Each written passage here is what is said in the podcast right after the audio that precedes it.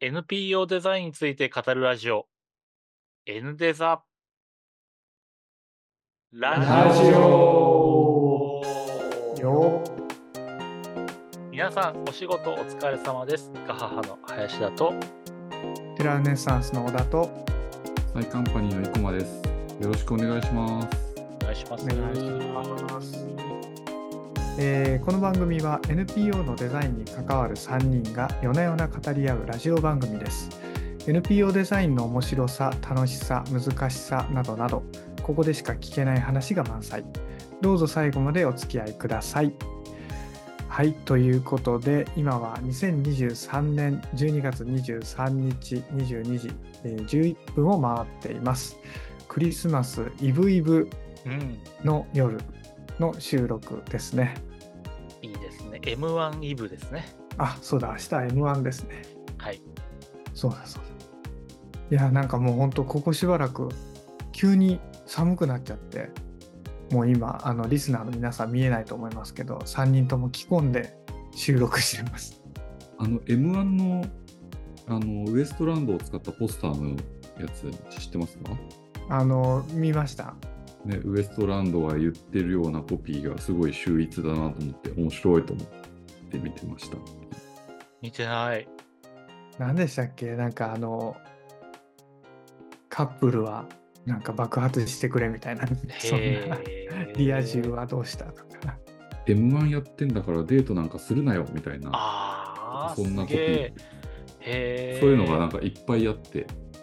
本当だそれで六本木かなんかかな？なんかジャックしてるみたいな。マジで？え六本木行ったのにね、ニュースにもなってます。ニュニュースっていうか、すごいうまいなーって思って、クリスマスをあえてね、使って。へえまあでもなんだかんだで見ちゃいますよね。私はは見ちゃうんですけど、M1。見ちゃう。大阪の M1 の視聴率はすごいと思いますよ。えー、やっぱ大阪の方がすごいんだ。まあ、月曜日 M1 の話は必ずえー、じゃないですかね。すいません、途中で変なのを突っ込んでましたけど。い 大事なね、あのイベン思い出したトですから。や、なんかコピーの話で思い出しちゃって。すいません。あえっとですね、今日は、あのーまあ、ちょっといつもの内容と変わってですね、えーっと、一つテーマを持ってお話ししたいな、なんて思うんですけど、まずその前に、えー私、小田からえーリスナーの皆さんに、えー重大なお知らせ、発表があります。ドドン。セルフ BGM。えーっとですね、あの、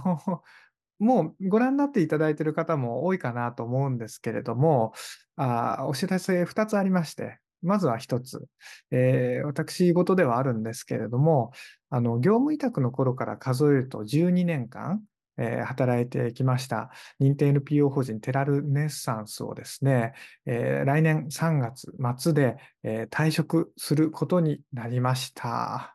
おめでとうなのかなこれはおめでとうって言っていいのか、ありがとうございますお疲れ様なのか、なんなのか。そうそうそうなんですよ。もうみいろんな人からね、そういうふうにこう言ってもらえて、すごい嬉しいな、なんていうふうに思ってまして。で、まあ、それも重大発表なんですけど、もう一つこれに合わせて重大な発表がありまして、はい。で、そ、あの個人的にはそっちの方が大事、そそっちの方がって言ったらあれですけど、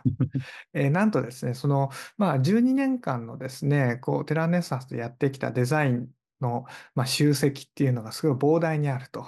で、まあ、その退職を機に、いろいろこう、まあ、じゅあの、後片付けといいますか、いろいろやってるときにですね、そういった12年間の、まあ、制作物、実績を、まあ、ずらーっとこう並べてみたら、面白いんじゃないかな、なんていう、まあ、そんなひょんなことからをきっかけとして、えーそれらのデザイン、テラネッサンスのデザイン事例を、そのデザインの事例集にまとめて、これを制作し、で、その事例集をもとにした、え東京、京都での展示会の開催をやってみたいというふうに思い立ちましてですね、えこの12月19日火曜日から1月18日までにかけて、クラウドファンディングを立ち上げ、皆さんにこの活動資金をご支援いただく呼びかけを、え始めたところでございます。はい。その、まあ、事例集の制作及びえ展示会の開催の時期は、これもちょっと急急な話なんですけど、来年の3月を予定しています。そういったところでですね、今日は、まあ、せっかくのそういったことがありますので、この NPO デザインラジオでも、あ今回の企画を深掘りしながら、リスナーの皆さんと一緒に、えーこの企画の実現に向けて、あのー楽しんでいく、そんな会にできたらいいかなというふうに思っております。はい。よやった素晴らしい。ね、もう急ピッチでいろんなものがガーッとこう動いていきましてですね。で、まあありがたいことに、特に生駒さんも林田さんもここにこうご協力をいただいて、で、同時進行的にクラウドファンディング事例集展示会が今動き、動いているというところなんですけれども、まあ、ちょっと改めて今回の企画もう少し、えっと、説明をさせていただければなと思ってます。あの、まあ、企画の生まれた背景としてはさっきお伝えしたように、私自身のテラーネッサンスの退職っていうことがきっかけになってます。うん。で、そういった中でのこうデザインの制作物をこう並べてみると面白いっていうのは、まあ、個人的な、あくまで個人的なね、動機なんですけれども、あーそういったことをこう人に話していったりするうちにですね、みんなすごい面白がってくれる。うん。すると私自身もだんだんなんかその気になっていくし、人に話した手前、なんかこう後に引けないみたいな ことにこうなっていき。で、まあそういった中でいろいろこう考えていく中ではですね、まあそういえば、まあこれをね、ただ小田がやってみたいっていうことだけではなくて、広くこの事例の共有っていうのは、まあ、NPO や NGO、うんないしはソーシャルな界隈、活動で、えー日々頑張っておられる皆さんにとっても、何かこう、テラネッサンスの事例、デザインの事例っていうのは有益なものがあるんじゃないかな、なんていうことを考えてですね。うん。で、そういったことをやることにおいては、まあ、最初こそ私の個人的な動機ではあったものの、うん、みんなのね、役にも立つことができるんじゃないかな、なんてことが、またその企画の、なんでしょうね、あの、骨子の部分を固めていってくれたっていうところがありますね。そういったことで、その事例集と、はい、展示会をやってみようかなというところで、今回の企画を考えた次第です。なんていうことはちょっと概要をめいたことで言ってみたんですけど、よければお二人からなんかいろいろ突っ込んでいただきながら話を展開していけるといいかななんて思ってます。ラジオを聞いてる人は、きっとリンダさんが貼ってくれる概要欄のところに、ね、クラファンドリンクを貼ってくれると思うので、それを見ながら聞いてもらえると、よりよくわかるんじゃないでしょうかっていう感じだけど、はい。あ、そう今思ったけどありがとうございますクリスマスプレゼントもしくはお年玉的にね、クラファンに寄付してくれても嬉しいんじゃないですかって思いました。あ期間よろしくお願いします。事例集はどのぐらいのボリュームとかサイズとかって想定されてるんですかね？そうですね。あの、事例集自体は、まずサイズに関して言うと、だいたいまあ A4 サイズ以上を考えてます。で、それは理由としてお伝えすると、テラネサンスの制作物はまあいろいろなものがあるんですけれども、その中でも私が特に思い入れがあったり、皆さんにこう紹介したいなと思うものは、あまあ寄付のチラシ、まあ、これが A4 サイズであるとか、あるいはニュースレター、これもまあ A4 サイズの変形であるとか、っていうことを割とそのまあリアリティを持って伝えていきたいっていう時にはある程度の大きさのサイズの担保が必要だろうと思っているので、まあ、A4 サイズ以上を考えています。あと、ボリュームに関して言うと、まあ、これもね、あの、生駒さんとも相談してたりしますが、まあ、わかんないですけど、結構なボリュームになるかもしれない。まあ、大体、当初の想定では60ページぐらいとか、まあ、そういったところでしたけれども、まあ、何をやるかはまだこれからの話になりますので、あーちょっと増えるかもしれないですね。僕は120ページにしようって言ってるんですけど。12年だから？お、そうそう。すごい。だし、なんか意外と説明してったら、そんぐらいないと全部載せられないし、ものによってはね、ここをどうして、どうやってこういう意図でこうしたかとか、なんか解剖的にやったりするのも面白いんじゃないかって話をしてて、例えばここはなんでこのコピーなのか、なんでこの写真なのか、なんでこのフォントなのか、なんでここの文字サイズはこうなのか、みたいな、もう徹底解剖するものとかがあってもとかってやると、そういうものとかね、普通に作ったものを載っけるっていうページとかをやってったら、あっという間に60見開きなんかなくなっちゃうんじゃないっていう話をうしてて、ん。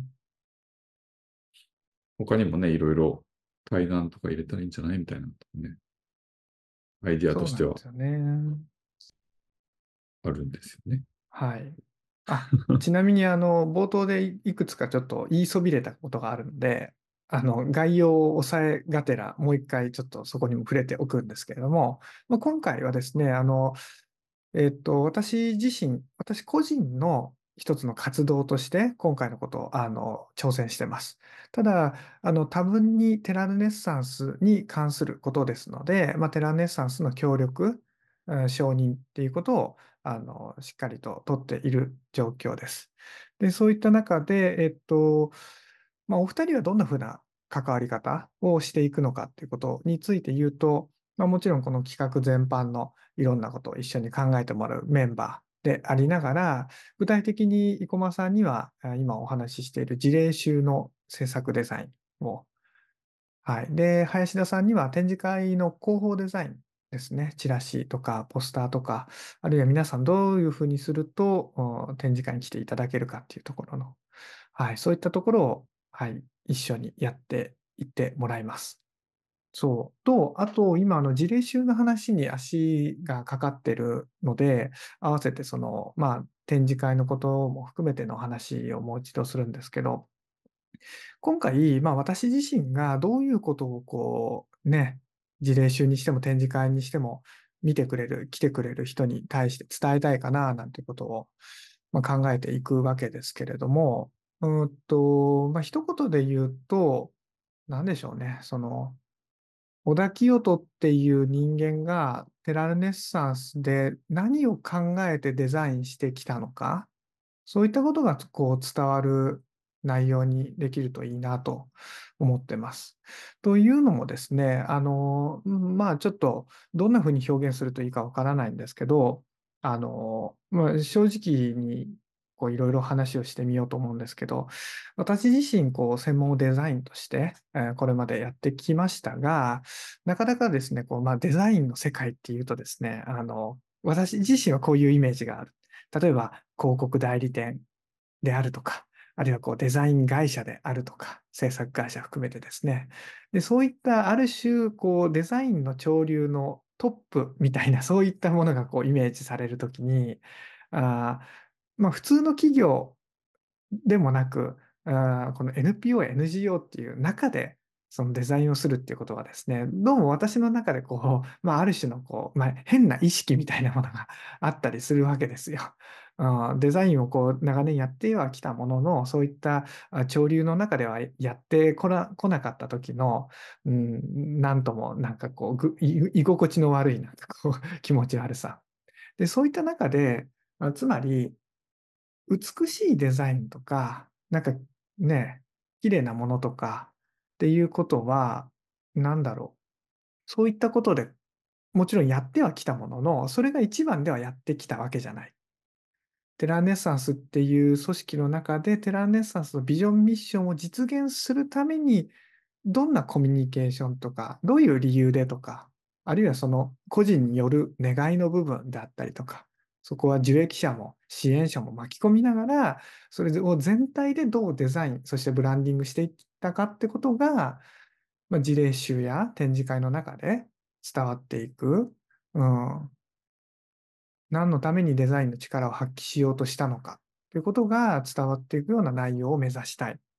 と思ってます。で、ここにつけては、先ほどお伝えしたように、NPO や NGO、ソーシャルな活動をやっている皆さんの役には立つということは結構イメージできる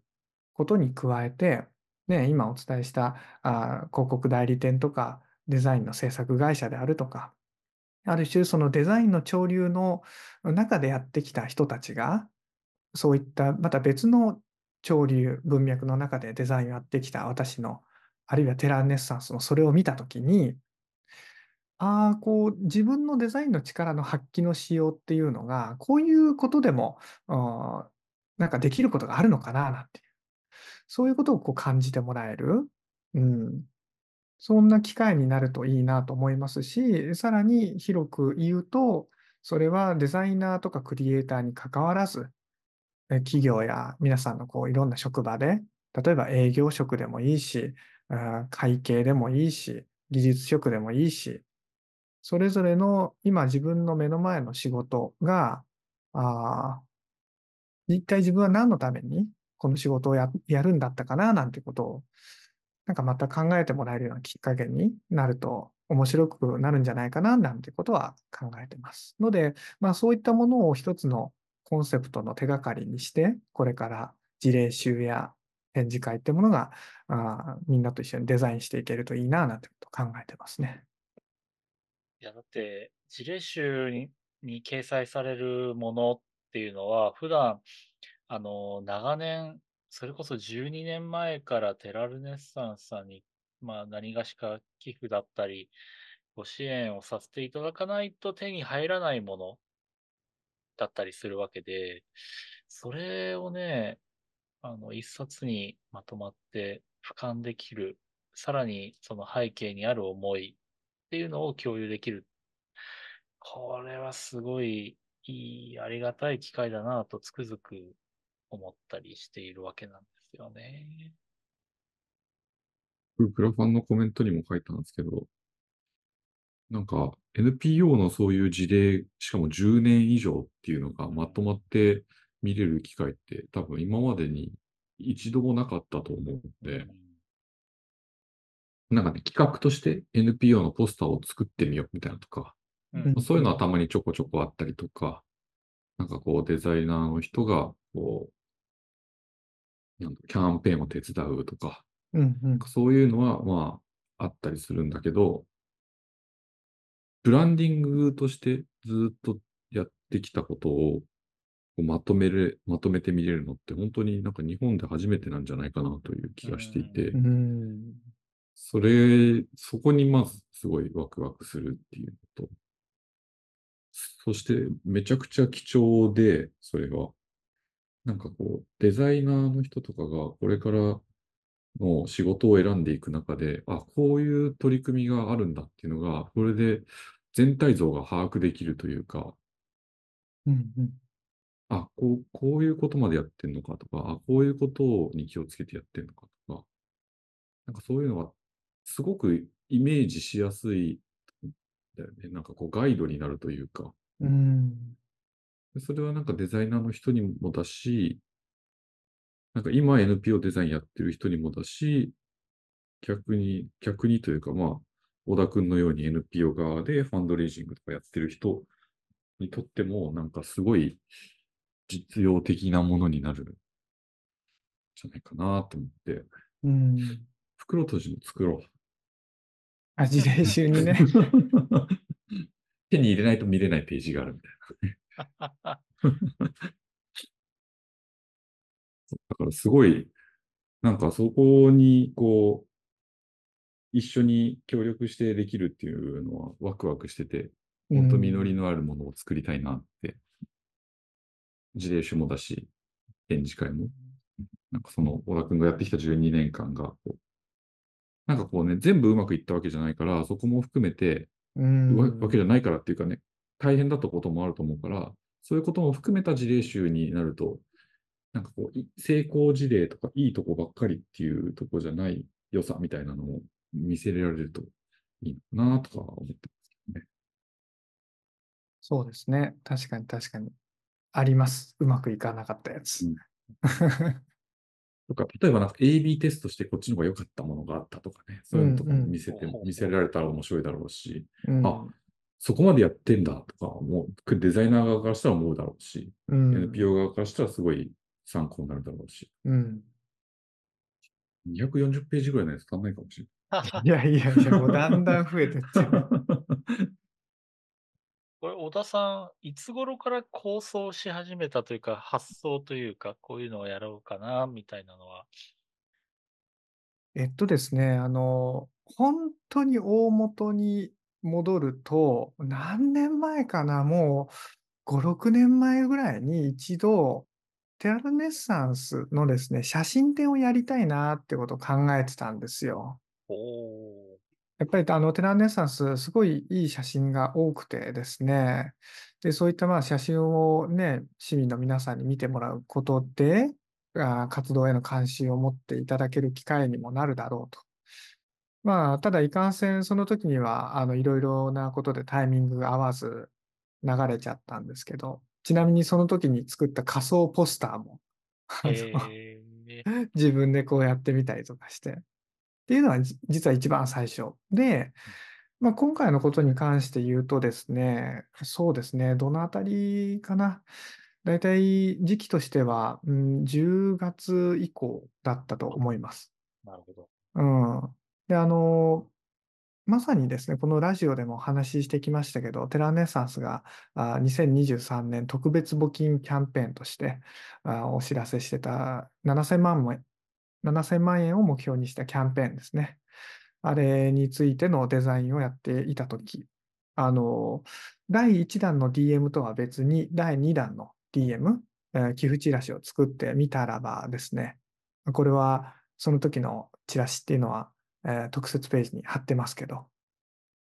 もう自分で言うのもなんですけど、なんか無印良品のポスターみたいですげえかっこいいなみたいな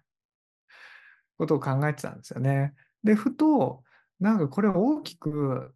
A4 のチラシなんだけど、あの A1 なのかとか、A0 なのか、ポスターサイズに引き伸ばして、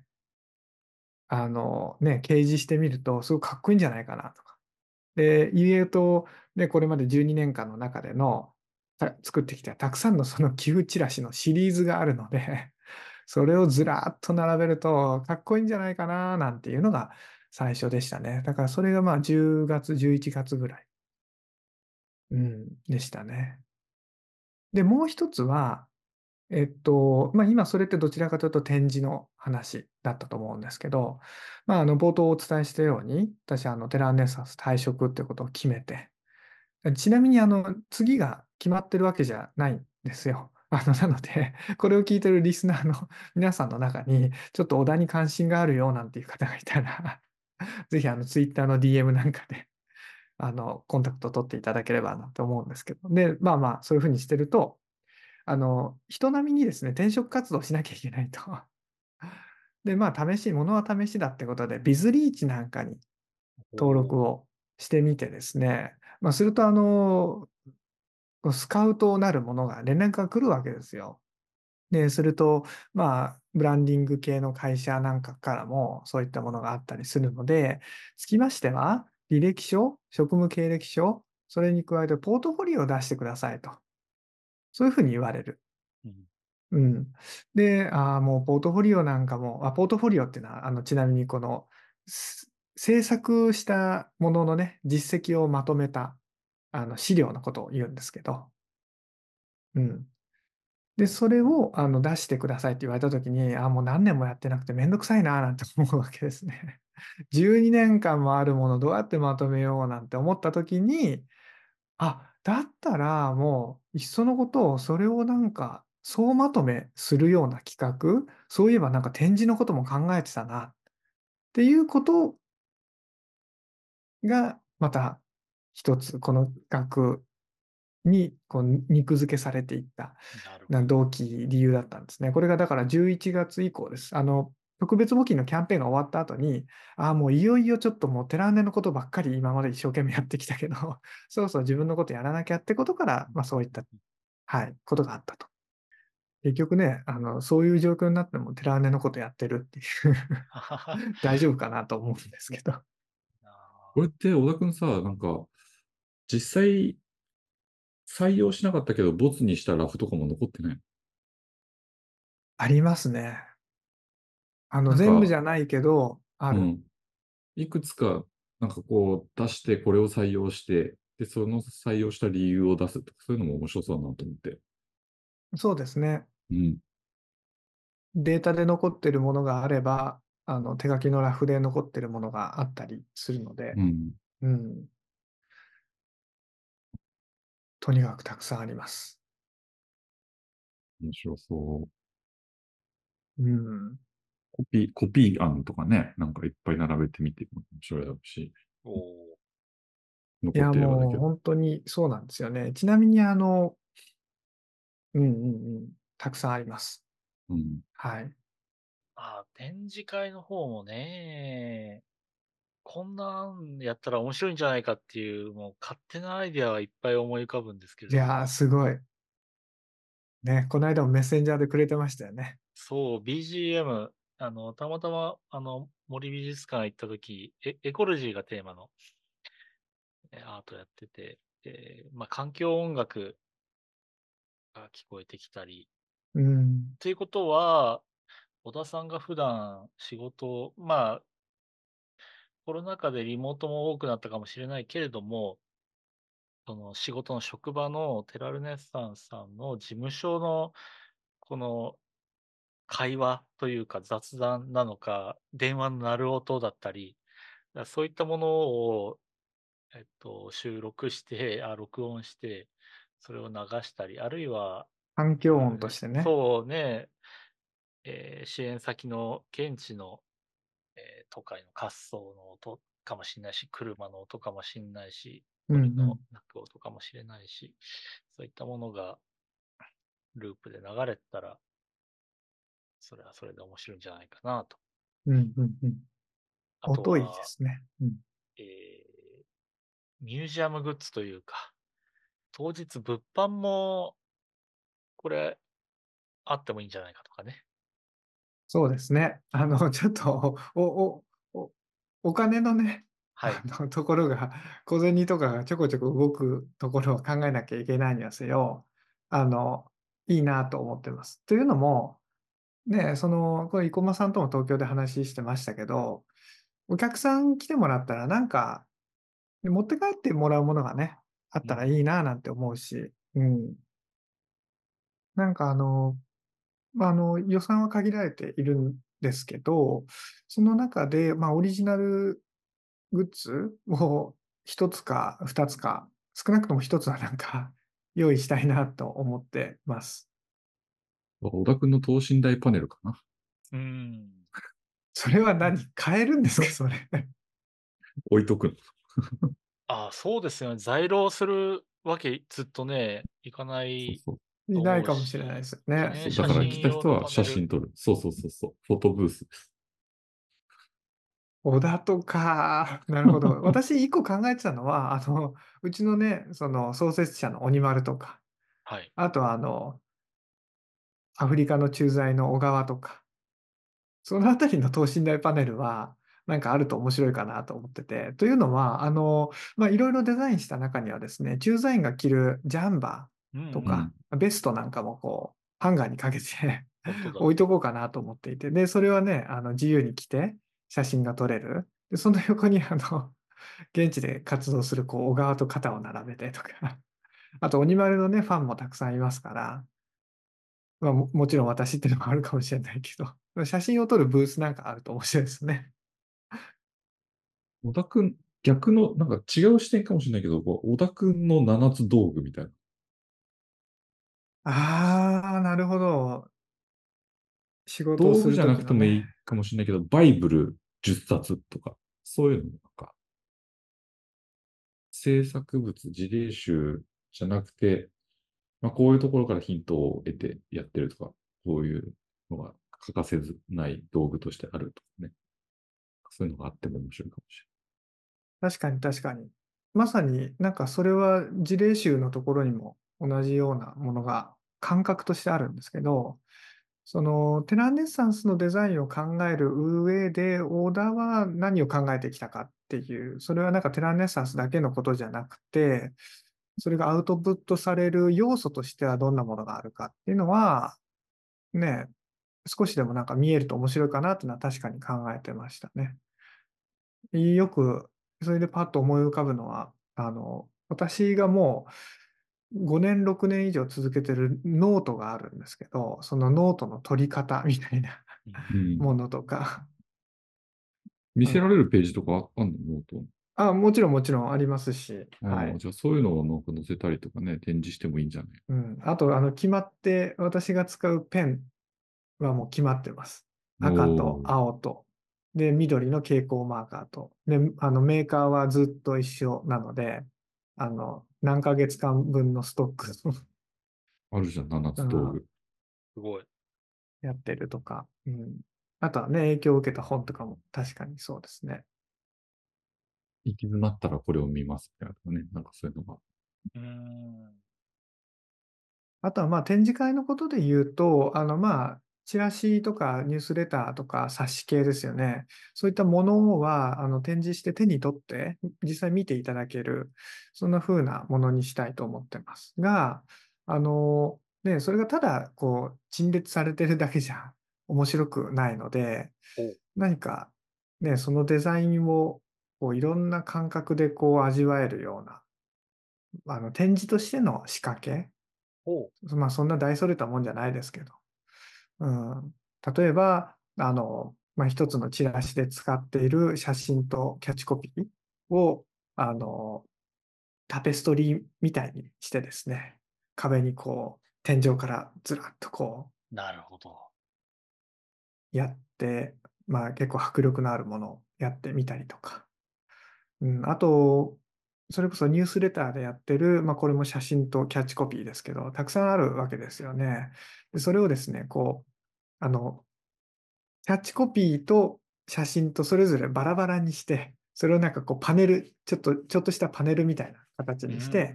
自分でこう写真とコピーのこう組み合わせで、オリジナルのデザインを作ってみるみたいなこととか、あるいはなんかみんながこう、一つの写真に対してコピーをこう自分で書いてみるってことをやってもいいかもしれないし、すげえなんかね、インタラクティブな仕掛けがどういう形かであると面白いかなとは思います。リンダさん、チラシに、な。はい。この、小田君が作ったこの DM のコピーは、み次の3つのうちどれでしょう？答えは会場で、みたいな。クイズね。いいですね。コピー当てクイズみたいな。やってもいいんじゃないですか。それいただきました。ちっちゃくね、どっかに。で、当選者には抽選で1名の方に7つ道具がもらえる。もう 七つ道具。事例集じゃなくて。ジェシあ、なるほど。だから、ね、展示会に来るまでの間にももう参加型が始まってるっていうのはいいですよね。なんだろう、佐藤柏店行った時あはいはいはいはそう、セブンイレブンのパッケージの監修もやられてるんで、もう全面にパッケージのあった、貼ってあった。ねえ、えっと、設計書というか、あれはなんだ、レギュレーションというか、パッケージが貼られてたんじゃなくて、その、うんと、デザインのき規定書みたいなのがずらーっと壁一面に貼られて、っていうコーナーがありましたね。あと、ロゴがめちゃくちゃでっかく展示されて、国立新美術館でやった時でそうそうしたっけ？そうそうそうそう。で、撮影 OK だったんでね、うーん。ありましたね。だから、ニュースレター全ページ、そうそう、年長国書も全ページ貼りたいですよね。ああ、そうだわ。そんな広い会場があるのかっていう。体育館とか借りないといけない。設営が大変だ。そう、そうなんですよ。設営が大変なんで、ね、広い会場いいなと思いつつ、はい。あの、設営できる時間とかもね、限られたりするから、しかも人手も集めなきゃいけないし、そう思うとなんか、ちょっといろいろやりたいことはあるんだけど、絞っていかないと大変なことになっちゃうっていう。ね。なんか、あれ、事例集をリターンで送るときに展示会のチケットみたいのを一緒に送りたい。ああ、いいですね。楽しみ。あえて紙のチケットでうん。未申請もついてるような、ついてなくてもいいんだけど。今もうね、みんな携帯チケットとかあえて紙で。うん。展示会自体は、ね、あの、一応今は無料で参加いただけるっていうので考えてはいますけど、やっぱりなんかこう手元に残るものとそうしての、そう。ね、行くのが楽しみになるような、なんか引そういう企画換券みたいなのでもいいかもしれないし。ああ、ノベル引きティグッズ換え券か。確かに。うん。引き換え券だと、うん、会場にも見に行こうっていう動機づけになってますよね。そういう仕掛けもね、できるといいね。あとはあれですね。あの、展示会のことで言えば、えっと、まだ具体的に何日間の開催になるかは、あの、決まってはいないんですけど、ただ少なくとも3、4日、まあ、あの、搬入搬出を含めると、ちょっとさらに少なくなるかもしれないけど、まあ、3日から4日の展示はできるといいなと。で、その中で、えっと、ぜひね、イベントもやれるといいななんてことは考えています。特にまあトークイベントで言えば、我々のね、夢にまで見た、えー対面の公開収録、うん、ラジオリスナーの皆さんにはね、ぜひ、スタジオ、スタジオじゃないか、展示会場に来て、直接ね、あの、お便りをいただくっていう。手上げ方式でめちゃくちゃ面白いすねラジオイベントじゃないですか。すごい。ラジオリスナーだったらなんかもらえるのか？ラジオのステッカーも作りますか？あ ラジオ聞いてますって言ってくれた人には配るっていう。そうだそうだ。ラジオ聞いてますの？人にはそうだ。聞いてないけどステッカー欲しいって言った人には、あの聞いてもらわないと渡せませんっていう。ねえ、もうそんな転売されちゃうかもしれないですからね。メルカリなんかに出されちゃって。まああとは、そうですね、そういったいろいろゲゲストを呼んで話をしてみたりもありますし、あと、実は今回のその特設ページの中に見えるリターンに、以降、まあ面白いリターンを用意したんですけど、何かというと、1万円のリターンの中にはですね、事例集が1冊もらえますっていうことに加えて、オンラインの鑑賞ツアーにご招待。そうだ。これを、はい、ちょっとやってみたんですよね。で、今だと、それがどのぐらい出てるのかなえーっと、これ見れるんですよね。何人が購入してくれてるかっていうのを。あ、13人ぐらいいますね。やっぱりあの、今回東京と京都なので、遠方にお住まいの方、ね、展示会見たいけれども、あの、行けないよっていう人はいるだろうし、うん、あの、生中継にするかどうかはちょっとわからないですけれども、少なくともアーカイブ配信、収録して、で、そこには小田が、あの、ちょっと解説しながら、これはなんかこういうものでとかっていうのが見れるようなものがあるといいかなと思ってそれを用意しました。質問受け付けながら生でやりたいですね。そうですね。それってなんか、こういうことなんですか？とか、どうしてそうなんですか？とか。面白いですよね。そういうことができると。参加できなかったらアーカイブ見れるんでいいんじゃないうんうんうんうん。確かに。日程だけ決めてしまって、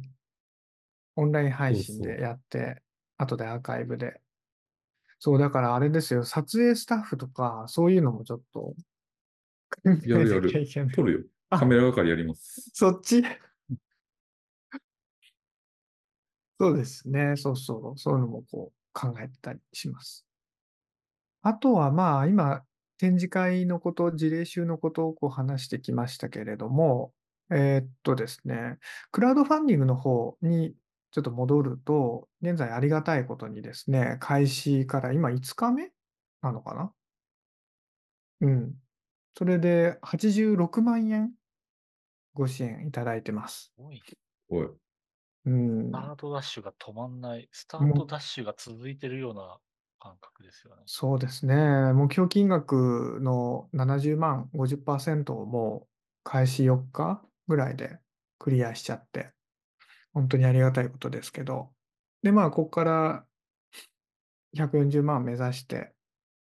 あの残り期間は全然あるので、あの、皆さんに引き続き応援いただけるといいなと思うんですけど、あの、まあ、これちょっとファンドレイジング的な視点でのお話になりますが、まあ、こういうキャンペーン期間中っていうのは、あ中だるみ？あの、寄付が一時期ガーッと増えるタイミングがあれば、ちょっとある一定落ち着くタイミングがあって、で、最後、あの、終了間際にまたガーッと上がってみたいなことがあったりするんですけど、この中だるみの期間を、あの、どんな風にこうケアしていくかってことは、ファンドレイジング的な視点で結構大事でですね。で、そこでなんかちょっとお二人にも、あの、アイディアをもらえるといいなと思うのは、例えばその、リターンなんかはですね、えっと、自由に追加ができるんですよ。で、現在、あの、一番小さいリターンでは3000円から、一番大きいリターンは10万円まであったりして、で、中には事例集が届きますよとか、今言ったオンライン鑑賞ツアーに参加いただけますよとか、そういったものがあったりするんですけど、まあそういった中だるみのケアの一つとして、リターンをもし追加するなら、こんなものがあったらどうかとか、いう話とか、あるいは、あの、中だるみの期間の一つの施策として、例えばなんかこう、オンラインで、こう、イベントをやってみたらどうかとか、うん。なんかこういうことをもっと発信していくと、あね、小田くんのファンの人たちが寄付をしてくれるのはもちろん、その、小田からもう少し遠い人たち、あの、会ったこともない NPO、NGO、ソーシャルの人たち、果てはそのクリエイターの皆さんが興味を持ってこのプロジェクトに参加してもらえるためには、なんかどんなものがね、情報としていろいろ提供できるといいかなんてことを、もしアイディアがあれば聞いてみたいなと思ってます。えーリターンの追加って、ど、誰向けなんだ、ちょっと思ったんですけど。あこのリターンならやろうみたいな人っていいるの？うーん、なんかあんまり想像つかなかったというか。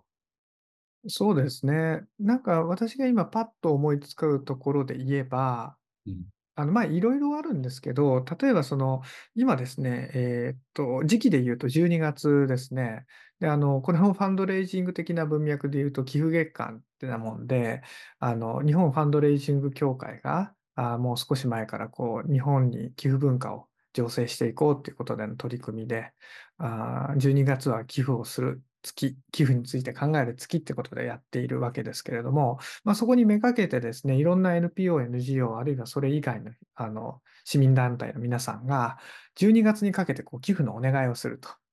ですると何が起こってるかというと、まあそういった社会課題解決なんかソーシャルなことに関心のある人たちは12月にもういろんなところにこう寄付をしてるわけですね。なんだけれども、あの、例えば私のこのプロジェクトを応援したいって思ったときに、まあ、最低の金額が3000円だったらば、まあちょっと他のところにも出しすぎたんだけど、あの、なんかもうちょっと金額が低いものがあれば、ぜひこれに参加したいななんていう人がいれば、例えば2000円か1000円かっていうものを用意するとか。あ、そう、そういう人向けだと、そういうのいいかもなって思ったのと、あとはなんか、どんな、会場がどんなイメージになるんだろうとか、冊子が実際どんな感じなんだろうみたいな、うーん。なんか内容がちょっと見えるとか、うんうんうん。なんかもうちょっと具体性が増したら、あ、これなら、みたいな風に思ってくれたりするのかな、みたいなのが。確かに確かに。なんか前見たときは、なんかよく、ちょっとよくわかんなかったけど、進捗でこんな感じになりましたねと見たら、あ、面白そうって思ってもらえる。うんうん。初見では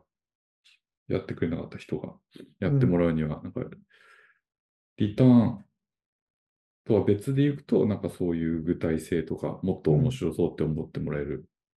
企画内容？例えば、会場ではこんなイベントやりますとかやる予定ですとかなのか、ん。なんかそういうのがちょこちょこアップデートされて、え、あ、こんなこともこんなこともみたいな風になっていくと面白いのかなとは思いました。そうですね。中身が具体的に見えてくると、あ、それだったら欲しいとか、あ、それだったら参加してみたいっていうのは、うん。確かにそうですよね。例えばイベントをやります。えっと、それの、それ用のリターンをつけるとか、わかんないけど。参加、優先参加券みたいうーん。な。合わせ技でやると。そういうのもありかもしれない。うんこっから、なんかリターンを提供させていただくとすると、キャンバ講座林田がやりますとか、林田さんがやってくれるんですそうそう、急に出てくるんですけど、それすごいですね。そんなんで、まあ、あの、小田す、小田さんも知ってるし、林田も知ってる。あるいは林田は知ってるけど、小田さんは初めてみたいな方がいらっしゃった場合に、なんかまあ、私を呼び水に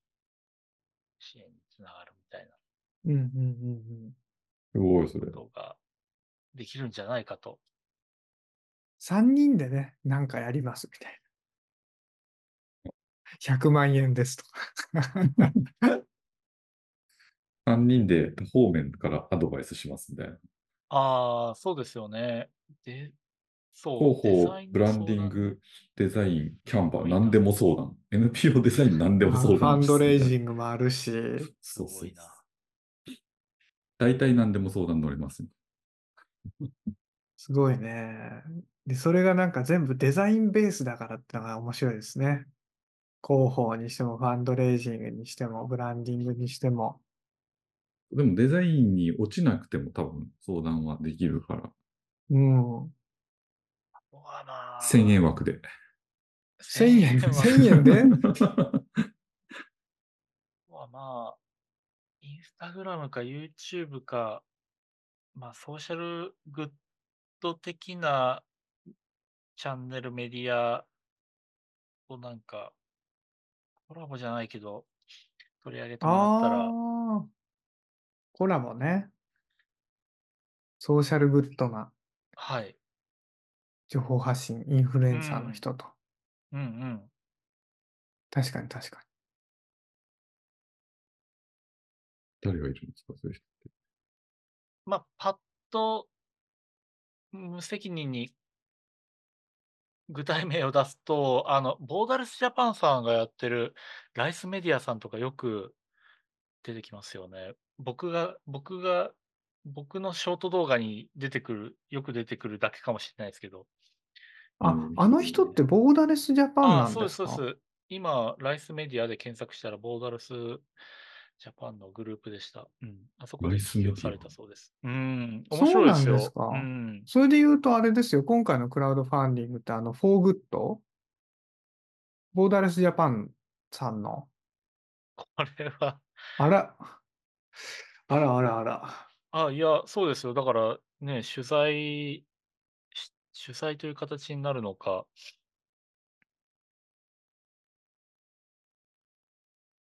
確かに、ねはい。いや、うあ、面白いですよ、本当に。うん。それこそわかんないですけど、その、まあね、絵がないと結構難しいでしょうから、だからこの期間中に例えば来ていただいてう、んうん。で、まあ東京会場は結構日がなかったりしますけど、まあその京都会場の方で、うん、に向けてみたいなこととか、あるいはこういうことやってました？でもね、後々いいでしょうし、いやー、面白いんじゃないですか。なるほど。そういうこともありますね。うん。トムさんって人？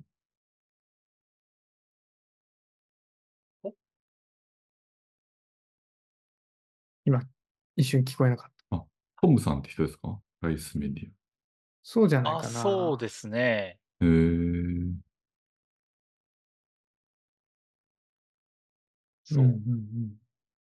いやー、よう見ますよ。インスタグラムか。うん。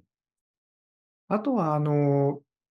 まあ、えっと、それはこの期間中、クラウドファンディングの期間中になるかはわからない、まあ、前後の広報的な話で言うと、まあ、ぜひなんか、あーなんでしょう、まあ、ソーシャルなメディアとか、あるいはクリエイティブ系のメディアからも、今回のことなんか取り上げてほしいな、なんてことは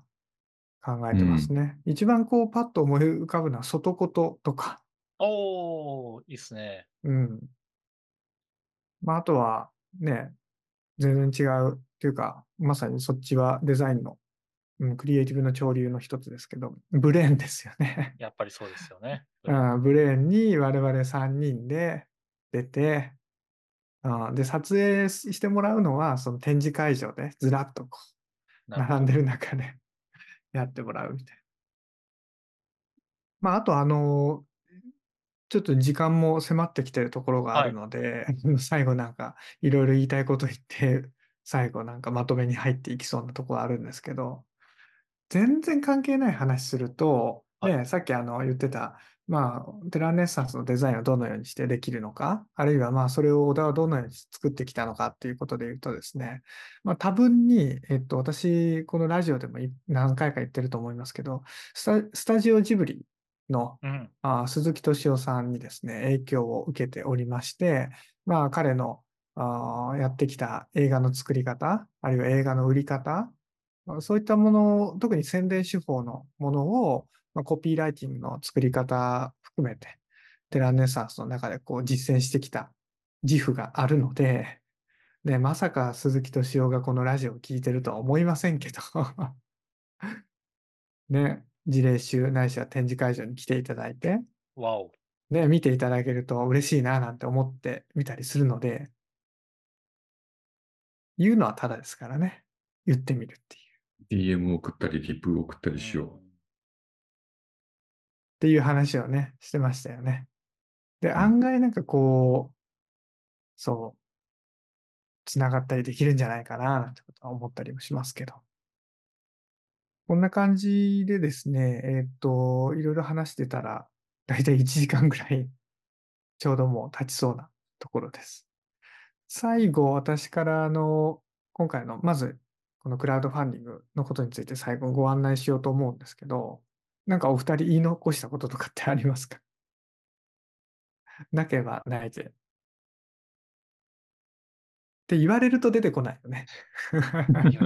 意気込みを一言ずつ言って、小田さあ、んそうだに。そうだ。意気込みを言っていきましょう、みんなで。僕、あの、小田くんのこれに関するツイートは、ハッシュタグデザインフォーピースをつけてるから、あの二人もつけてくださいっていあ、OK です。あれちょっと、う。あれ、綴りがね、長いんですよね。長い。いや、なんか後から探すときに、とか、なんか使えるかなと思って、出だしはここからだったみたいなとか、確かに。やりなましょんかしら。そそれでハッシュタグつけてとかでなんかやったら、そこから拾って事例集に組み込んだりとかう。うできるん。かなとか。いいで確かにすね。素材はね、拾えますもんね。略しすぎると D4P になっちゃう確かに。から、デザイン4ピースのままで行きましょいいね。もう、おだでもいいかもしれないけど。う。それはだいぶ広いですね。生駒さん、そのまま良ければ、今回の企画についての意気込み、最後皆さんに一言。いや、でも本当なんか、さっきも言ったけど、こんな、自分が NPO デザインやり始めるときにあったらいいなと思うようなものだから、僕がやり始めたときは、なんかもう指標というか参考になるのはリンダさんしかいなかったみたいな話で、でもそれがね、こうまとまってるものができるし、見れるしっていうのは、僕はなんか、ちょっと大げさかもしれないけど、NPO デザインのなんか、新たなる幕開けの一歩になるんじゃないかなと思っているくらいなので、このビッグウェーブに皆さん一緒に乗りましょうみたいな感じですね。あ、いいっすね。乗った方が。そうそう、乗った方が楽しいと思うし、そうなんですそう。その一歩をね、みんなで一緒に踏み、踏み出しましょうっていう気持ちですね。なるほど。いや、本当にね、自分で言うのもなんですけど、わかんない。多分本当初めての、いろんな側面からの初めて感があるので、し、絶対面白いと思うんですよ。この企画、そのクラファンもそうだし、事例集も展示会も。なんで、ぜひ皆さん乗ってください。一緒にやりましょう。林田さんどうぞ。ありがとうございます。この、さっきのクラウドファンディングのところでもう感じたんですけど、本当に小田さん、やっぱりこの、ファンドレイジング、をこ呼吸するかのように、本当にね、あの、いろんな経験されてきたので、このクラウドファンディング、今回進めているクラウドファンディングにしても、まあ、あの、さらっとなんか進めてるかのように見えるけども、こう、着実な準備をね、されて、で、今も陰ながらいろんな努力をされてるんだろうなとも思いながらやっていて、で、何が言いたいかっていうと、あの、いや、この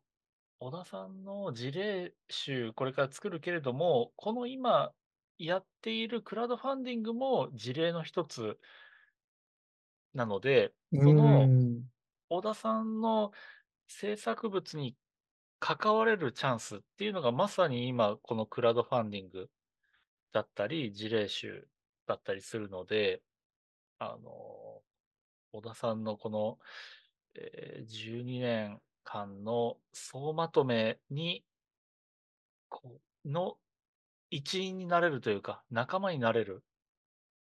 っていうチャンスは、ぜひお見逃しなくと も思います。ビッグウェーブに。いや、つくづく思いますね。うんうん。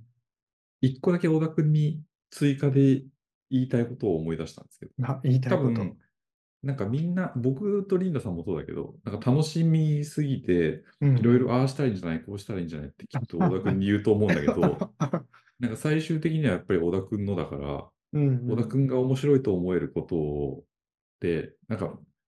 みんなに気を使いすぎて、あれを取り込んだり、これを取り込んだりとか、うん。しすぎないで、なんか小田君の判断軸で、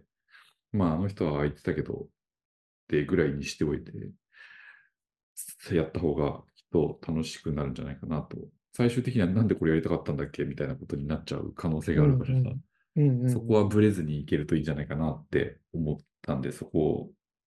そういうふうにできるように応援ししてますっていう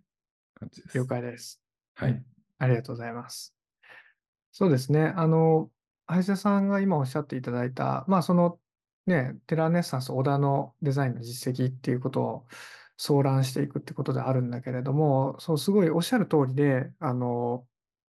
このクラウドファンディングというか、まあ、そのテラネッサンスの小田を語ろうとするときに、NPO デザインだけじゃなくて、やっぱりファンドレイジングも一生懸命やってきたんですよね。それが気づいたらいつの間にか自分の一つのスキルになっていたと。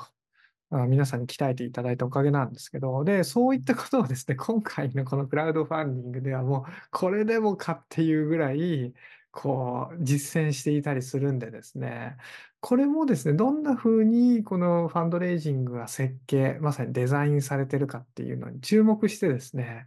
あこのキャンペーン自体も、あの、見ていただく、あるいは見ていただくだけじゃなくて参加してもらうと面白いんじゃないかなと思ってます。はい。確かに。でリターンの作り方とか慣れてたもんね。なんか、いや、こんなにいっぱい用意されて、ちゃんとしてると思って。そうそうそう。なんかね、当たり前のようにやってっけど、そう当たり前じゃないよっていう。ねさらっとページね、ちゃんとしっかりしたのができてたから、おたくさんやってきたんですよね。うんそれが活かされてるんだね。そう、やってきたし、もう本当その道のプロの皆さんに本当にたくさん助けていただいて、ちなみに今回のことで言うと、あの、ファンドレイジングのまただプロの第一人者である鎌倉幸子さんにもですね、ちょっとご相談して、まあ、リターンをどう設計するかっていうことでもアドバイスをいただいてたりします。え。うーん。はい。えーっと、じゃあまあまあ、そのままちょっと私、最後、意気込みと、あとご案内として言てみたいと思いますけど、あのあ、まずあの、今日、この時間全部、ちょっとこの話で使わせてもらってありがとうございました。あのですね、まあ最初にも言ったみたいに、まあ、テラネサンスでやってきたことがですね、本当自分にとって、なんかこう人生にとって誇りになるような時間だったなと思っていて、で、やっぱりテラネサンスいい組織だなって思います。うん。で、それを、あの、テラネッサンスのビジョンミッション、活動理念に、その要請に従って、小田っていうフィルターを通してデザインがこうアウトプットされてきたと。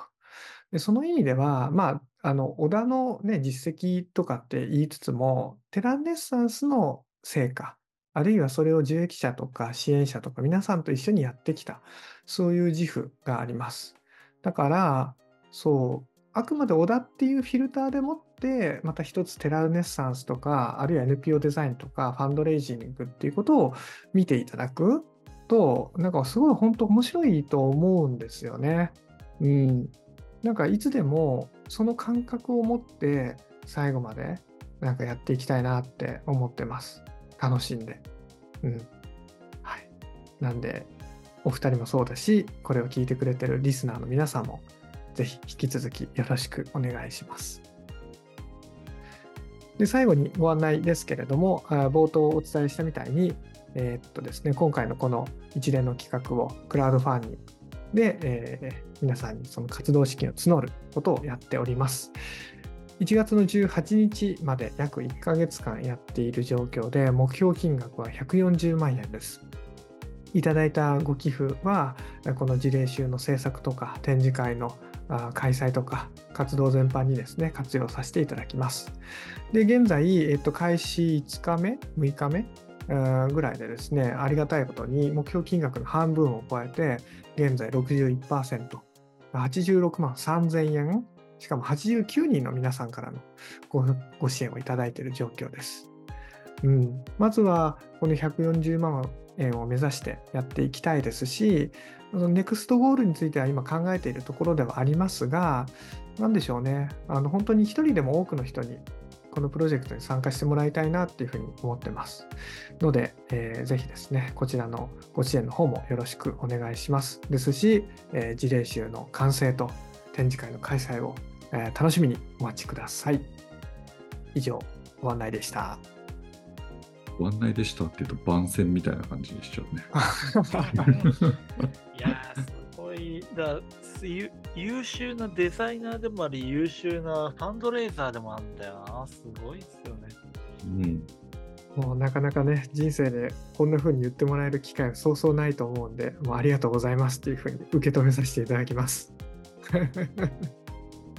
はい、えー皆さんありがとうございました。それでは仕事はもうやめてコマンド Q で帰りましょう。ありがとうございました。お仕事、頑張ってください。バイバーイ。